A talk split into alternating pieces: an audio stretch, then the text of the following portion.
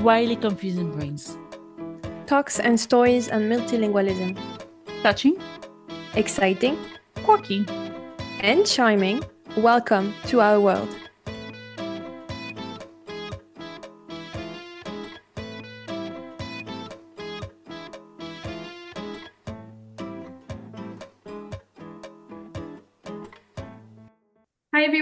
This is Cassandra and Violaine on Widely Confusing Brains podcast. Thank you for being here and listening to us. Today we have a very special guest. We have Jerome with us.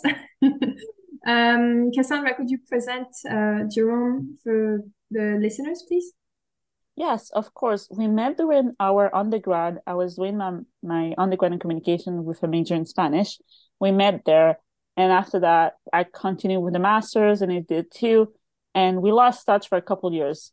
But what happened the last couple years that we haven't seen each other? Tell us a bit more about you. I know there was the pandemic too that happened. Well, f- first of all, uh, thank you for the invitation. Thank you for having me, and, and thank you to your listeners for for listening and for being here with us. Uh, yeah, so Cassandra and I have known each other for who I don't know since like 2017, I think.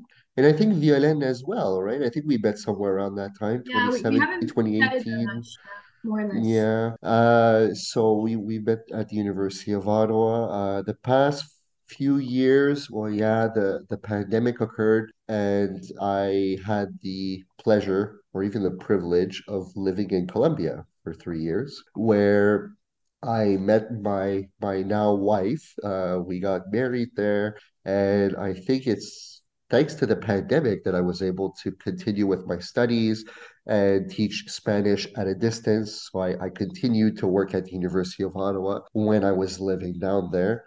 So I think without the pandemic, I wouldn't have met my wife. Uh, I wouldn't have the life that I have now. So I'm actually kind of thankful that the pandemic happened. I mean, it's obviously horrible, all the disaster that happens, all of the lives that we lost. But I mean, in in my case, I was very I was very fortunate considering my situation here in Canada as a student. It's it's a bit harder to to make a living, right? To pay the bills. Uh, being a full-time student is is somewhat complicated but compared to the peso in Colombia, uh, a student wage is is you, you're living well, like you're living a, a pretty good life in Colombia. So I was kind of able to take advantage of that at the same time, and so now we're back. Uh, my wife and I are here in Ottawa. Uh, we arrived in September. We're we're very happy here in Ottawa. And I think the pandemic was a little bit of a high opener for many people, not only you. And about the lifestyle you had in Colombia and here, I'm guessing it was different. Oh yeah, it was. So what happens is, I mean, you know, Canada being a first world country, Can Colombia being a developing country. I think in developing countries there are more social issues. Uh, there's there's problems with uh, corruption, uh, corrupted governance, lots a lot of poverty, uh, a lot of violence. And so in a country like Colombia, where the government says, "Oh, you can't leave your house uh, because there is a new virus going around killing people." Well, the Colombian people will not react as Canadians would if their government told them that. They'll be like, "No, we don't trust you. You are corrupt. Uh, we will still go outside and do what we have to do to survive." Whereas in Canada, uh, when the government tells you, "Oh, you can't leave your house because there's a, a widespread killing virus, deadly virus. And every Canadian is super afraid, like panic mode. You go and buy all your toilet paper that you, that you need because we trust our government, right? And when the government tells us that there's something serious, well, there's obviously something serious going on. Uh, in Canada, I think there is the luxury of most jobs just being transferred to the home thanks to the computer and the internet. Uh, it's just not that simple in Colombia. There, not every part in Colombia has access to internet first and foremost. A lot of people living in the mountains, uh, in the countryside, and they have terrible internet connection. So just that shows you that it's just not the same situation. It's not the same way to handle it, and it's not the same perception from the people. Over here in Canada, one was afraid of catching corona, the, the virus, and dying. In Colombia, for them, it was just one of millions of viruses that already exist. And just adding one more to the list is not gonna change how we live. I mean, they, they were wearing masks when they went outside every time you entered someplace, there was like this little hand gel that you put on. But other than that, like bars, restaurants were open, they were packed on weekends. They obviously had a lot of their cases, they had a lot of deaths, just like Canada. But again, the perception was was very different. Over there, another adding another virus to the list is not the biggest concern the biggest concern is is making a living, you know, selling your products on the street to to to customers passing by. Uh, it didn't really change anything in Colombia, whereas in Canada it was like a, a, a new lifestyle for everybody. It was a dramatic change compared to Colombia. Yeah, I remember in, in Mexico, I, uh, I remember someone telling me once that you have to die of something anyway so. Yeah. That's exactly that's exactly the mindset that they that they have right? You're gonna die of something. If it's gonna be from that virus or another virus then so be it. But i'm gonna keep living and i'm gonna keep doing what i have to do yeah. to try to survive right? So yeah. It's a good way to to say it. It's another way of seeing life and i i guess i understand that lifestyle and you know not worrying all the time being stressed all the time and yeah, I I mean, like uh, you know, I think it's human instinct to to kind of be afraid of death, right? Be, just because it's the unknown, we don't know what's after. We do know what we have here and what we have now, and we don't want to lose it. But at the same time, I don't know. Do you want to? I, I don't know. I see it in both ways, right? Everybody talks about like healthy living and living until you're 90 and 100. But if you're always doing things that you don't really want to do, like, oh, I have to exercise every day. I have to eat kale every afternoon. Oh, I have I have to do all these things that I don't want to do. Why? I mean, that's one extreme, right? Why would you want to live your life full of things that you don't want to do and you don't like doing? What's the point? Whereas the other extreme is you do everything that you want, uh, and you might die at 40 or 45. You know what I mean? Like you look at the two extremes and you figure like, okay, maybe like somewhere in the middle, right? Like, okay, maybe I'll live until like 75, 80. I'll, I'll, I'll do some healthy things to keep living, but I'll also do things that I want to do, right? Like, I mean, we only we only have one chance. I, I don't believe in reincarnation. So to me, we have one chance to live and, you know, what's the harm in, you know, drinking alcohol from time to time or drinking uh, a greasy pizza that I, I love pizza. I, I can't live without pizza.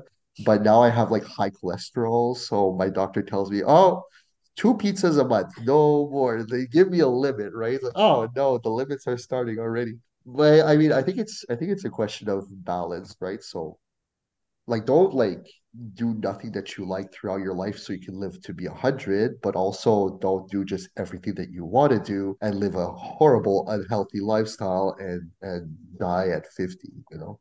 I don't know. no, I think it's mostly kind of finding a way to embrace life and embrace it every single way in the process of living because it's hard yeah. sometimes to manage to find a way to just really enjoy the moment and be present in the moment and mm-hmm. i think that's the biggest thing is just try to find a way to be happy and healthy in a way that's works for you yeah so we're just gonna go back to the topic of, of yeah. our podcast, which is pretty much languages, even though I love talking about life in general. Don't we all? so uh, which languages do you speak or understand? Yeah, so I consider myself a trilingual, so French, English, and Spanish. Not particularly in that order. I think I'm I'm pretty even among the three languages. After that, I did learn Italian for about five, six years. But recently I haven't been able to practice it, so I can't really speak it. I can understand and I can I can read most of it, no problem. But the the lack of practice makes it that I, I I'm forgetting almost everything. And now, well, recently I've been adding Portuguese to my repertoire. Uh, I started learning it uh, by myself, uh, just like Duolingo, like like the application.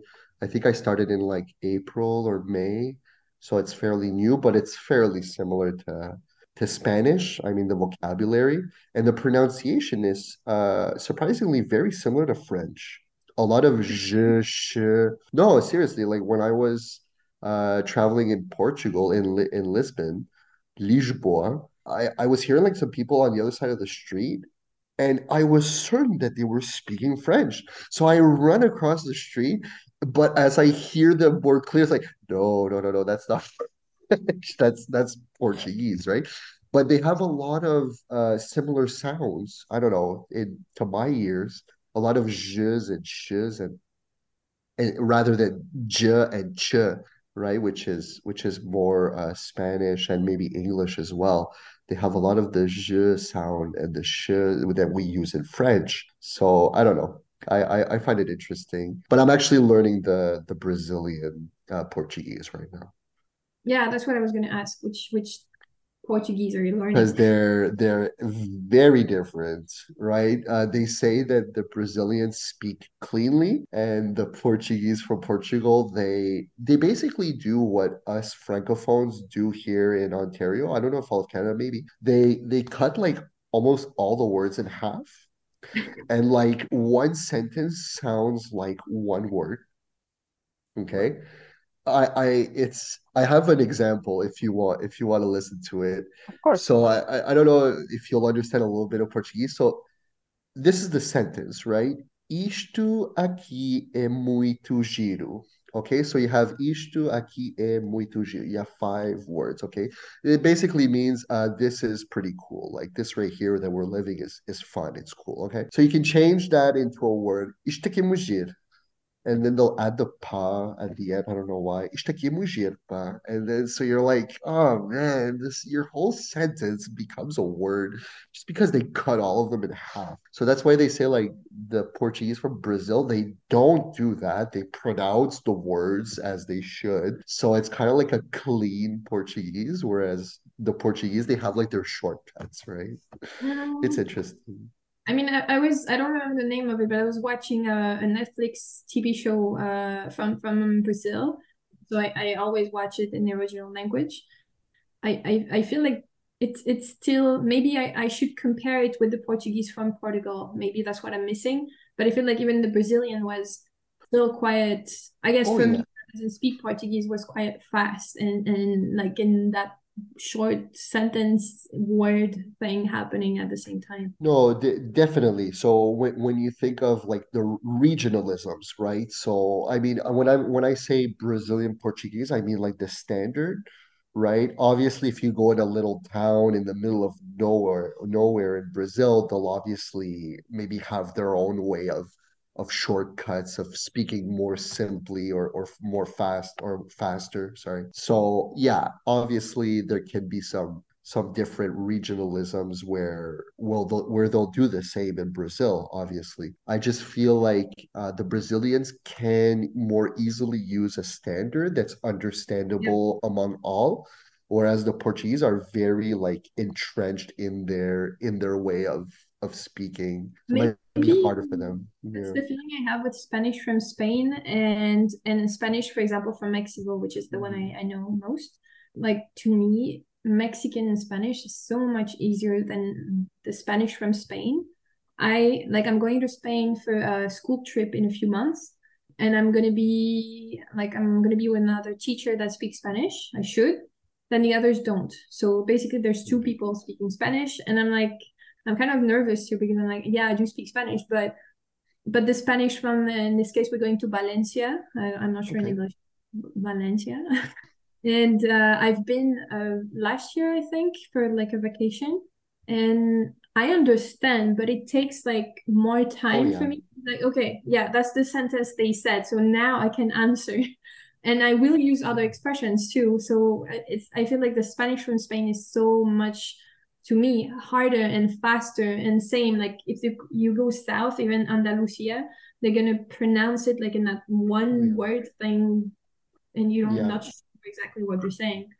So Little fun fact, uh, actually, I think Valencia was voted the best place to live in the world. A survey, like a worldwide survey, and I think like it came out that the result was Valencia. I I I mean, just read that like a few days ago online. It was like an article, is it the best places to live in the world?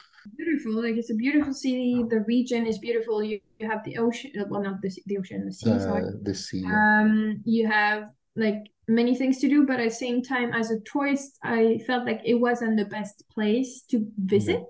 But me, but that's what I said when I came back to France. I was like, visiting, yeah, a few days was fine. I wouldn't stay longer as a tourist, but I I did say like, but honestly, to live, So Yeah.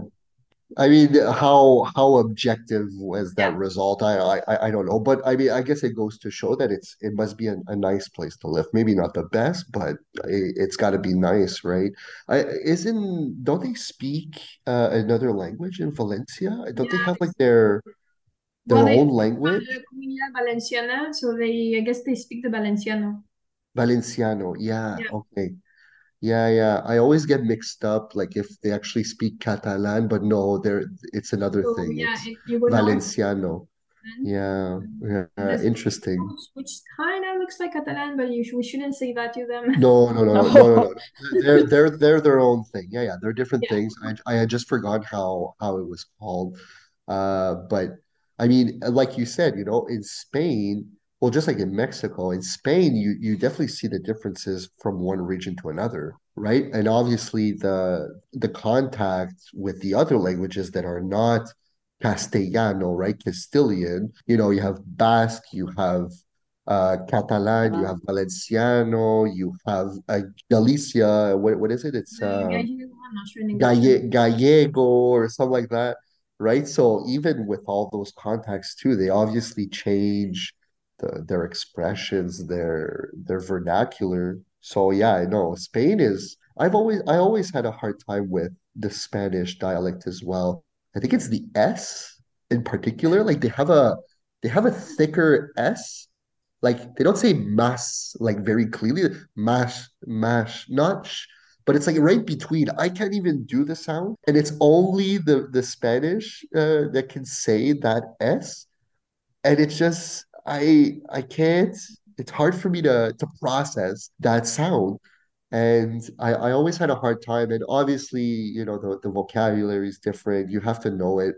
So I kind of get where, well, how you're how nervous you are because maybe you might have a, a like, hard time understanding from time to time, right? And and like, and and you're the expert, right? You're like, oh no, I I have to I have to explain this to them now. they're gonna wonder if I'm actually teaching them Spanish or You're something. you yourself are learning, right? Oh, I'll get my little list of vocabulary for like the Spanish from Valencia and be like, okay, like you need to remember those words and make sure you know them by uh, the moment you're gonna go, and then use them when you need to. I'm not sure I will understand them, but at least I can use them. Well, lu luckily you're only teaching them Spanish and not also Valenciano. That Yeah. would be a whole other story. So I'll Uh, go back a bit to your first languages. So tell me, how did you learn them? Because I know there was different Oh, ways of learning them. oh yeah. Uh, so I'm considered a, a Franco-Ontarian at heart. I was actually born in Quebec, but uh, I identify as a Franco-Ontarian. So French is my first language. We speak French within the family. But uh, considering French is a minority language in Ontario. Uh, I had all of us had to learn English at a very young age. I don't remember exactly how I acquired English. I just know that when I was five or six, I started watching The Simpsons in English, and I would somehow understand. I guess I I guess I acquired English from television or you know, just people in society. You know, most of them spoke English from Ottawa. Actually, I was raised in a small town just outside of Ottawa, Okay. uh, a place where there are more cows than people, kind of thing. Uh, and uh, for Spanish, that occurred uh, when I was when I was 23, so much later. Uh, I've been learning and speaking it for 10 years now. And so, yeah, I feel like I can switch from one to another anytime, under any register, any context. It's just a question of switching. I also mix them a lot. I uh, I, I mix French and English most often. I'll I'll speak a bit of Spanglish here and there, uh, mostly here in Canada uh, just because the other places where I lived, there weren't a lot of people that knew English, like Colombia, Chile, Mexico. Not not as many people know English, so it's mostly just Spanish. But I I love mixing. I love franglais. Uh, I love Spanglish. I I just I feel I feel like I feel like not everybody can identify with that, so it's something unique, especially the French and English, well, to to some Canadians, right? And then the Spanglish as well. Like, I don't know, it's cool. It's it's fun. It's fun to do. It's fun to be able to do, and I don't know, it's just a different way of communicating, right? But it's just as fun. And with your wife, you speak Spanish, English. Yeah, so my my wife is Colombian. Uh, so in the house, we mostly speak Spanish. We should be speaking more in English. Sometimes I take the initiative to start to start a conversation in English, or in the middle of a conversation, I'll just randomly switch to English, but I I don't do it enough. And at the same time, she sometimes asks me things in English, you know, like, oh, how do you say that in English and those kinds of things. But again, I feel like we're lacking initiative. We always like go back to Spanish or we always start off the day in Spanish just because of instinct, right? When we were in Colombia, we almost always spoke in Spanish. So it's it's it's an adjustment for sure. But I think it's also an adjustment for you because in a way, kind of you always been surrounded with French and English all your life, and now you start your day in Spanish, which is totally different. How do you feel about that? Yeah, right now I feel like I've reached a certain level where I'm I'm 100% comfortable in Spanish now. I well, I mean, after 10 years kind of, and living three years in Colombia, like you kind of have to, right? I think at the beginning it was tougher because I I went through the university program, right? So taking Spanish courses, uh, you know, having three to four hours of Spanish class a week, which is obviously not enough to be immersed or or establish a very good knowledge of the language, right? You obviously have you, you need more exposure. Uh, you need to have to speak Spanish because all of my colleagues, they were all Canadian. We all spoke English and French. So we would always go back to French or English when we didn't understand each other or as soon as we didn't know a word. So it's not the same environment, right? So I think uh, for my first exchange program, it was in uh, Chile or Chile in Spanish. Uh, I was in Santiago, the capital, and after two years of classes in Spanish, I realized that it didn't serve me whatsoever. I got to Chile and I didn't understand anything. I had to start back at zero just because of the dialect. The Chilean dialect is very different from all of the professors that I had had before. Because I mean, I, I was fortunate. I had a, a professor from Mexico, Spain, Cuba, Venezuela, Colombia. So you, you could hear like all these different dialects throughout uh, the program. But I had never had a Chilean professor. So when I got to Chile, I was living with some Ecuadorians and they were doing their their PhD. I was still doing the bachelor. And when they told me that when they started their PhD in Chile, they would have to record their professors and listen to the lectures at night when they got back home because they couldn't understand their professors. And I'm like, well, Spanish is your first language, and if you don't understand them, how the hell am I going to understand? And you know, I'm having a hard time with Spanish. I'm still learning because you assume that in an academic environment, the professors will use a more standard uh, speech, right? But it just wasn't the case. They would speak just the same way that the, my colleagues and, stu and the students would speak on the street. it was impossible for me to understand anything that was said. I had a headache every night just trying to process all of this communication. And so in the end, I had to ask my professors for more lectures because I didn't understand what they were saying. So I was just buried in books and and and articles and texts that I had to read in a country that I wanted to discover. So I ended up spending a lot of time in my room studying Spanish from, I don't know, texts from the 18th century, Spanish that we don't even use anymore, like words that aren't even pertinent anymore. I had to learn them. I had my dictionaries and all that, and it was tough, but at the end, in the end, it was another experience that I enjoyed. You know, it, it made me who I am today. I wouldn't be the same person without it. So would you say that now uh, with like you know the Colombia the fact that you have a Colombian wife so you speak mostly Spanish you've been living in Colombia you would like if you meet a Chilean person you're gonna understand much better even maybe a hundred percent of what they're saying yeah maybe not a hundred percent just because uh the intonation like the way that they you know like how like you sing when you talk like you go high and then you go low the intonation in Chile is so strange. Like it's nothing compared to any of the languages that I've heard in my life. It's just they go up when we go down and they go down when we don't do anything. It's just so it's hard to get a sense of the sentence, right? Like even for like questions, you know, like you'll finish going up, you know, like what's your name? You know, like but then for them, like it's the opposite. It's just you don't know when they're asking a question or making a statement. Like, I mean, there's also influence from Italy, like Italian. I mean, uh, because of I guess immigration, right? Like movement during the the world wars. Uh, so instead of saying "Cómo estás," right? Like how are you? They'll say "Cómo estás?" "Cómo estás?"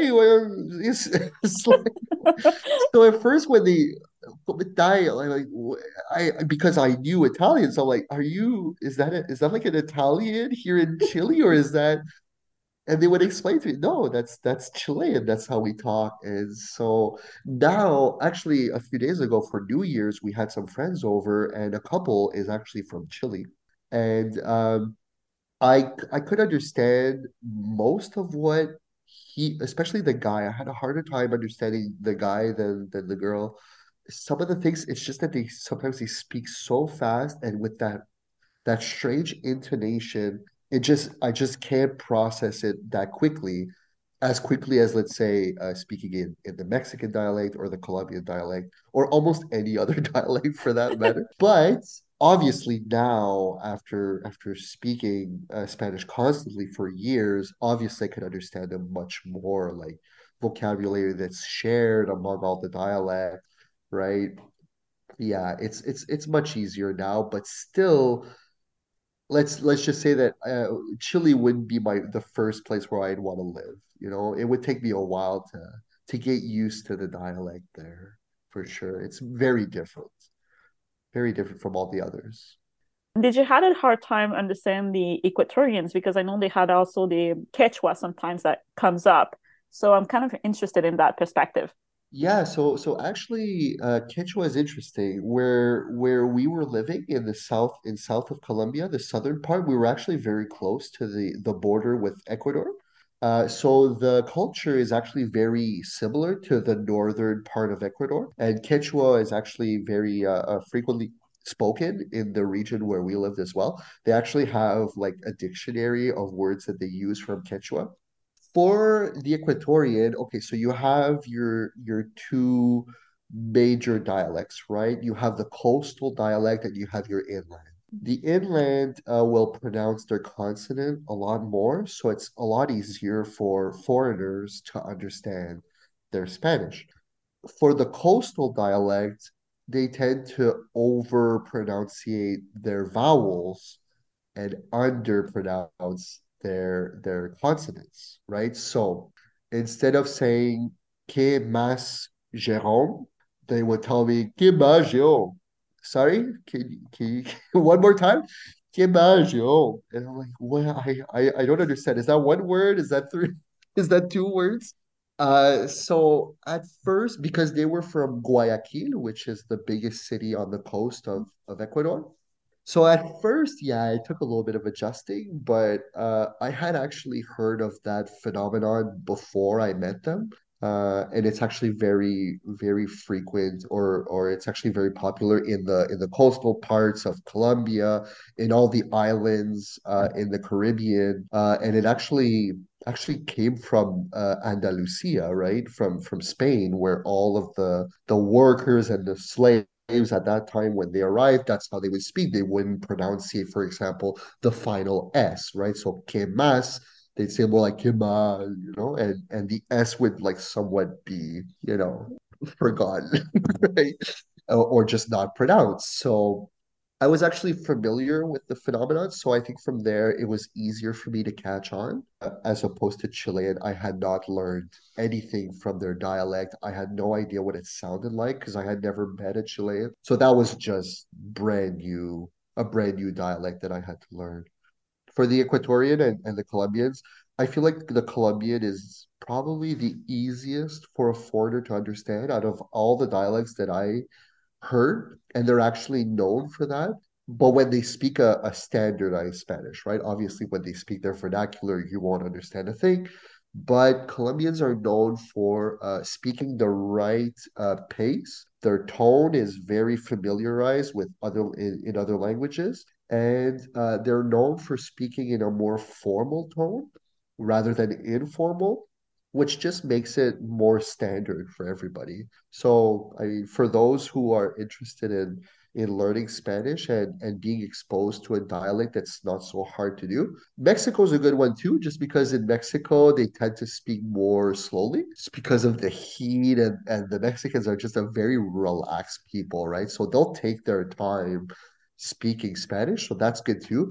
I don't know if you you agree, uh, uh, but I also think Colombia is a good option if you if you if you want to uh, and better your Spanish. Uh, I'd say those are two good countries to to And learn from. for me, when it comes to Mexicans, I know we speak really fast, but depends if we have someone that wants to learn it, we just Right. we just go slower. You Um, accommodate, exactly. I think that's the Yeah. biggest thing. We accommodate. From my own experience living in Mexico and meeting Mexican people, even even your family, people, I guess at first people were just, but I, I when I went to Mexico, I was already speaking Spanish, but a more standard Spanish that we learn in France and in Spain. So it was a little bit different. But then, so I arrived, I had no expressions. The intonation is a little bit different, but I really felt like Mexican Spanish was so much easier than the Spanish I, I knew from Spain, which is so fast with the theta and whatever they, I don't know how they can go fast doing that sound, but I mean, I understand how you can go fast doing this like this, but I don't understand how the is, is working. The working yeah. going fast anyway. so, so I don't know. But for me, Mexican Spanish, even at some point, I was just speaking, and, and, and you know that Cassandra, for me, is just it's one of the easiest one you can learn and and understand when you start Spanish and then on the go. Like um, Argentinian is very different. It goes a little faster. I wouldn't say too fast, but a little faster. But the pronunciation is quite different. Chilean, I, I'm not familiar with it, but I'm guessing I'm, I may not want to know. Speaking of art, I love the Argentinian dialect just because of how they say. So, so like instead of like "qué bueno," like "qué bueno," it's, it's like so like it's so expressive. I we have some Argentinian friends, and I I just love that dialect, the way that they sing. It's it's their highs and their lows are they're they're the same as us. They just go much higher and much lower all the time. It's just it's just pretty awesome. But there was something I want to say. Oh yeah, so Cassandra, when you talk about accommodation, right? I think it comes down to that. Like maybe there are some uh, populations that tend to accommodate more than others. Like maybe Colombians and Mexicans, they want to accommodate so that people understand them. Whereas, let's say in Chile or in Spain, for example, maybe it's not a question of maybe they don't want to. I know that like the the Castilian, the Spanish are very proud. Like the, it's their Castilian. They speak the correct way, and everybody should speak like them, right?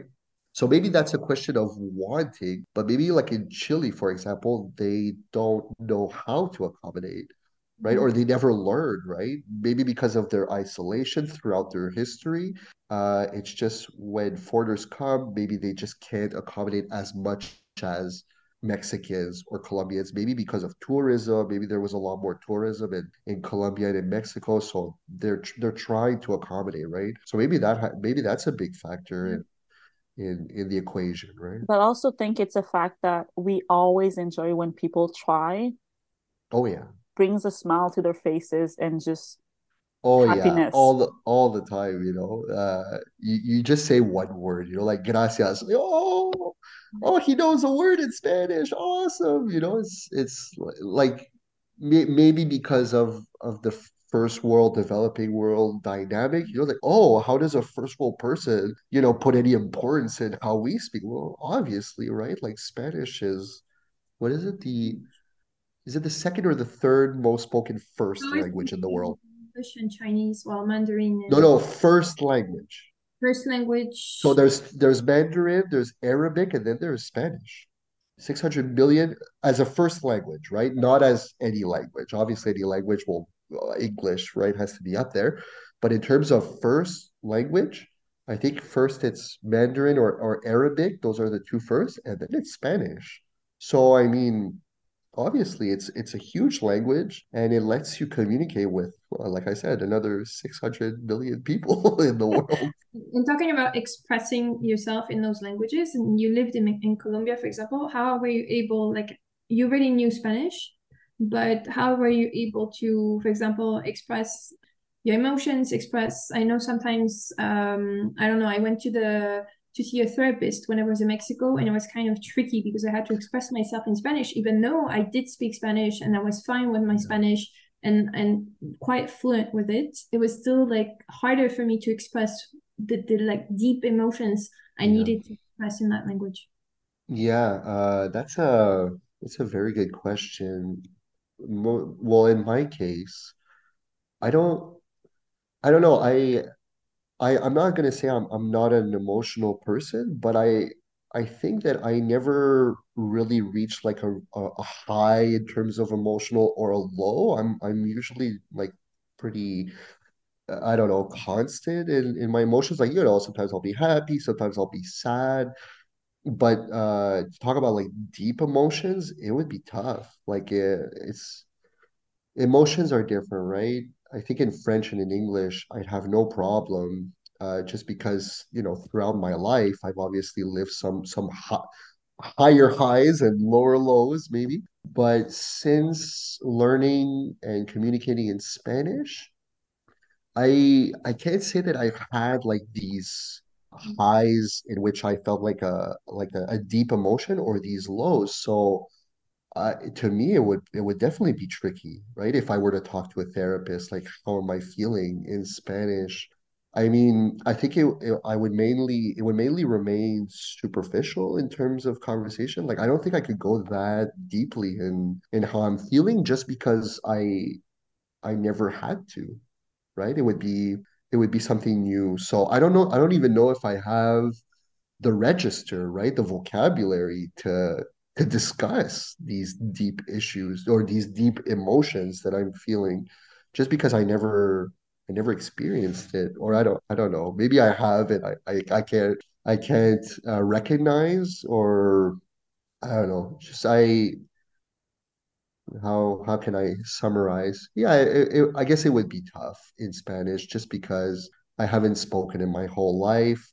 Uh, when I feel strong emotions, let's say, I'll, I'll tend to go back to French and English just because uh, because of the experience, because maybe I know more vocabulary, right? It's all a question of vocabulary when you try to express yourself. Verbs aren't just not going to cut it. You need like you know concepts and and you need to know what they are right so i think for my lack of experience it would definitely be tougher to express my my deeper emotions in spanish for sure i would need help from maybe my wife like maybe she could help me out with the terminology right If you had to choose a language where you feel more comfortable with, which would it be? Was it French, English? Because I know your first language, technically speaking, is French. Yeah so in in chronological order it's french english spanish I think it would be a close, I think it would be close between English and French. I think in the end, English is somewhat, I feel somewhat more comfortable just because of repetition, frequency of use, right? Here it's mostly English. When you think of all the media, uh, television, movies, music, I mean, you know, I'll watch a movie in French uh, from time to time, you know, when a good one comes out of Quebec or France, but you know, uh, 29 movies out of 30 or, or or maybe 25 out of 30 will be in English, maybe three will be in Spanish and two in French, right? And then when you do the same for a TV series, uh, music, uh, even even radio, podcasts, you know, anything, most of it is in English. Throughout my career at university, uh, most of my, you know, final projects, most of my courses were in English before going into languages right? So I think after all that, English is probably the language in which I feel more most comfortable, but French is not that far behind. Just because there's I, I, I have I spend less time speaking in French. Now Spanish is, you know, coming coming up. It's it's going up the ranks. But again, like I said, you know, I, I don't know all the vocabulary yet. You know, it's a it's a lifelong journey learning a vocabulary of of a language, right? I'm still learning words in English and French. So And do you feel the same person in in all of your languages? Like saying you have English, close French, mm, and then Spanish, even though it's going up and up every time. Do you feel like you're yeah, same person uh, when you like uh in those languages? yeah, like in terms of personality, like identity or Yeah, well, I guess both in that sense. Like for me, I, I would go more for identity, like uh, yeah. person deep inside. Yeah, so I mean, I, I'm not sure that my identity changes when I go from one language to another. I think after having lived in Colombia for three years, that obviously has an impact. I, I mean, I, I don't think I, I don't think one can be left unchanged after living something like that, right?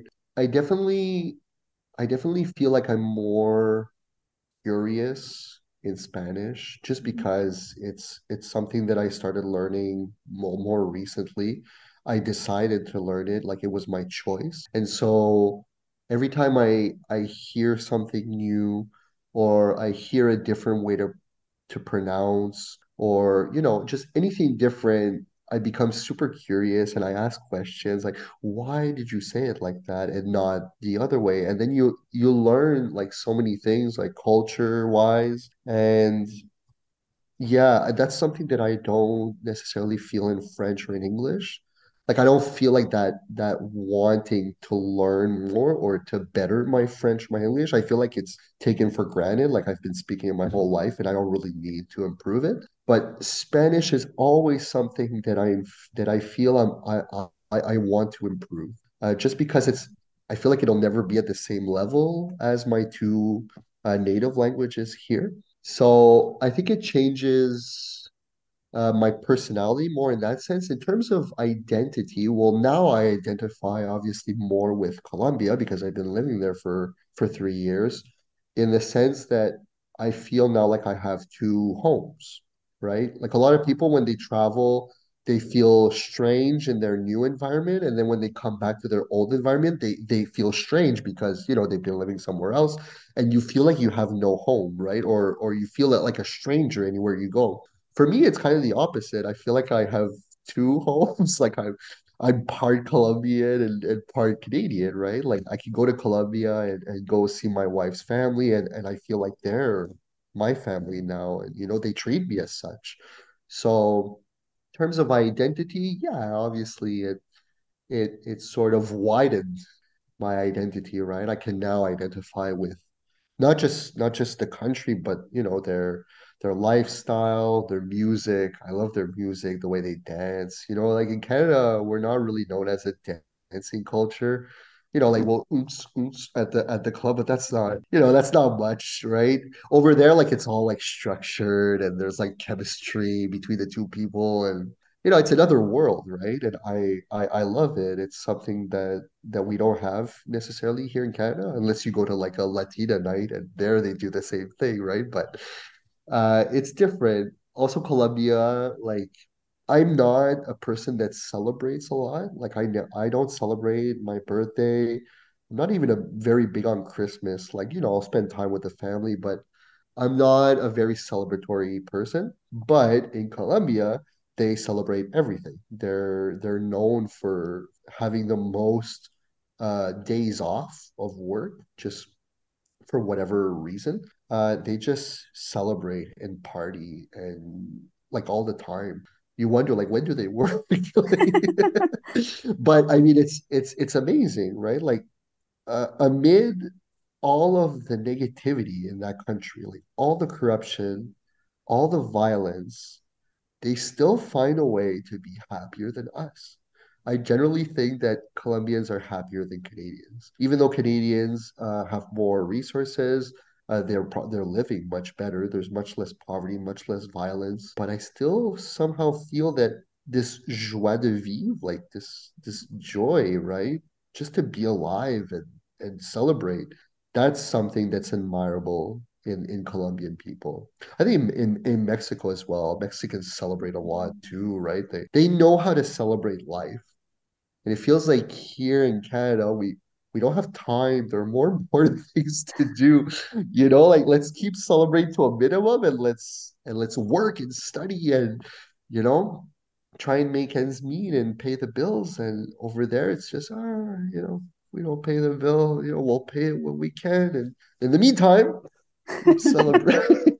You know, it's just that's something I you can't take away. And I and I I think I I think now like I I start to celebrate maybe a little bit more, you know, just because of that influence. So it kind of changed me a little bit as a person. But in terms of going from one language to the other, I'm not really.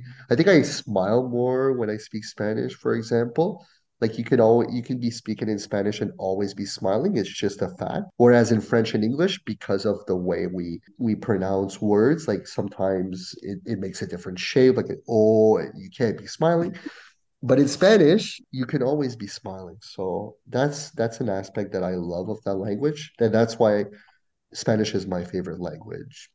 Aside from the the Spanglish and the Franglais, where you just like mix and code switch whenever you want, that's pretty cool too. But out of French, English, and Spanish, French is definitely my my favorite language to use. Spanish. Spanish, yeah, sorry. Which one did I say? French.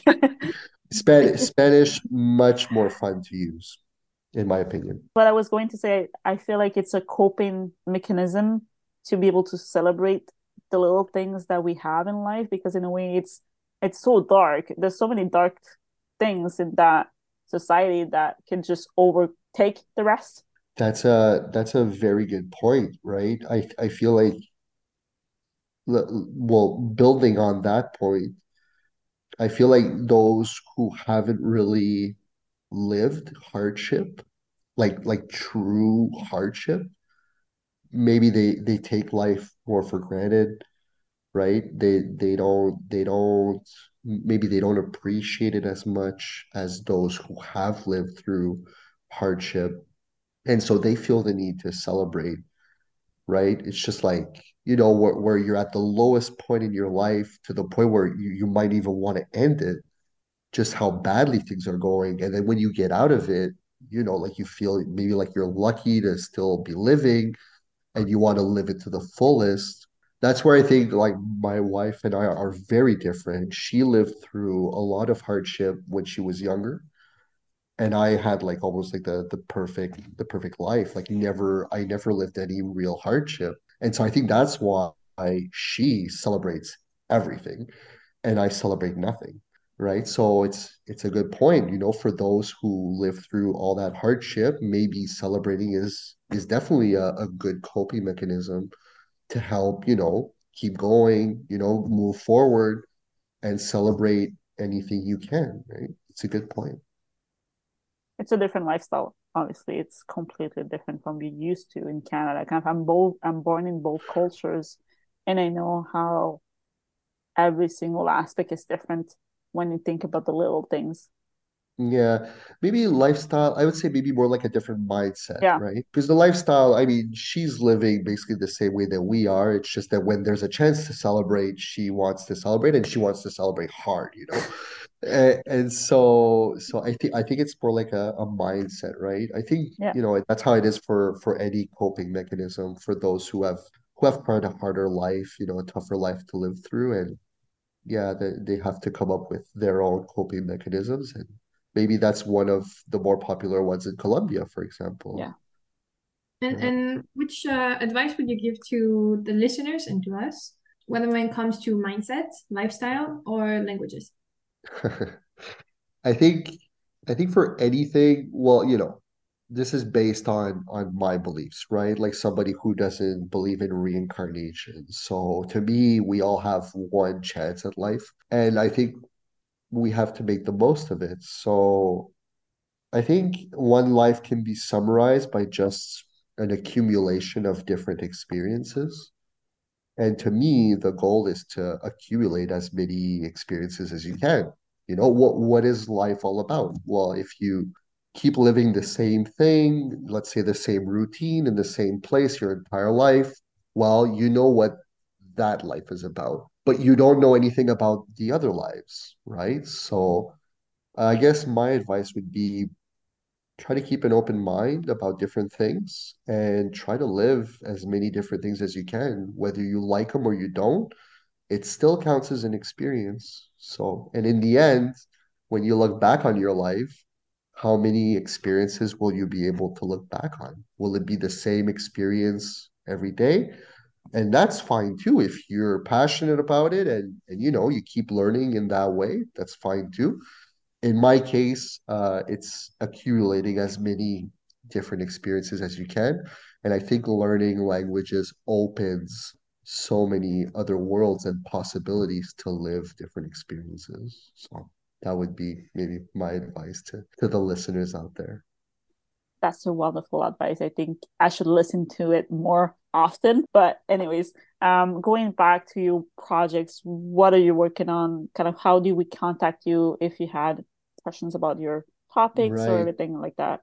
right. So I'm currently, well, it's hard to say finishing my PhD thesis. I'm trying to finish my PhD thesis. Uh, it, it it's it looks at uh, the maintenance of Spanish among uh, immigrants who live in Canada and have acquired French and or English. So basically, how French and English in their mind affects their first language, which is Spanish, right?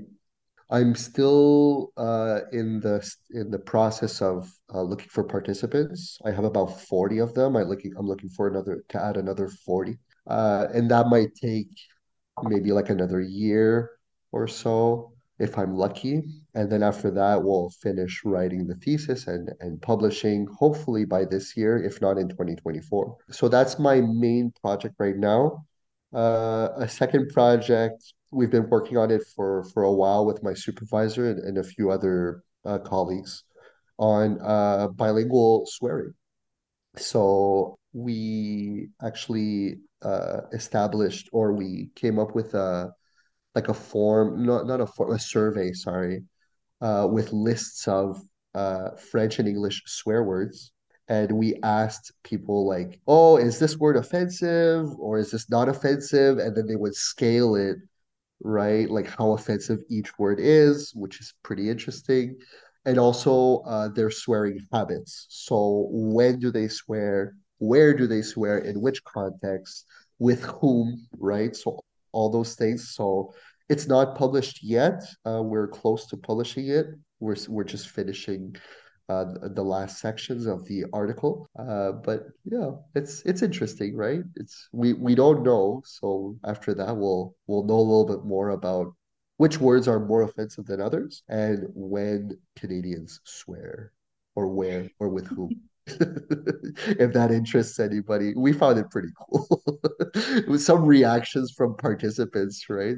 They they write to me, oh, I, you know, maybe like uh, older generations, right? For for them, like a word like I don't know if I can say it, fuck, right? For older generations, maybe, oh, oh no, what a what a terrible word, right? But for us, like our generation, we hear it all the time, right? So maybe for us it's just not as offensive anymore as the older generations who would, you know, never say that under any circumstances, right? Or else they got in trouble or something like that, right? So that's a that's another project that that we're working on right now.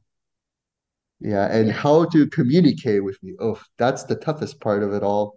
Uh, because I'm I'm just not good with social media. I'm I'm not really a fan of them. I have WhatsApp and I have Messenger, so I have a Facebook account, but I almost never use it. Some I, I write to people on Messenger.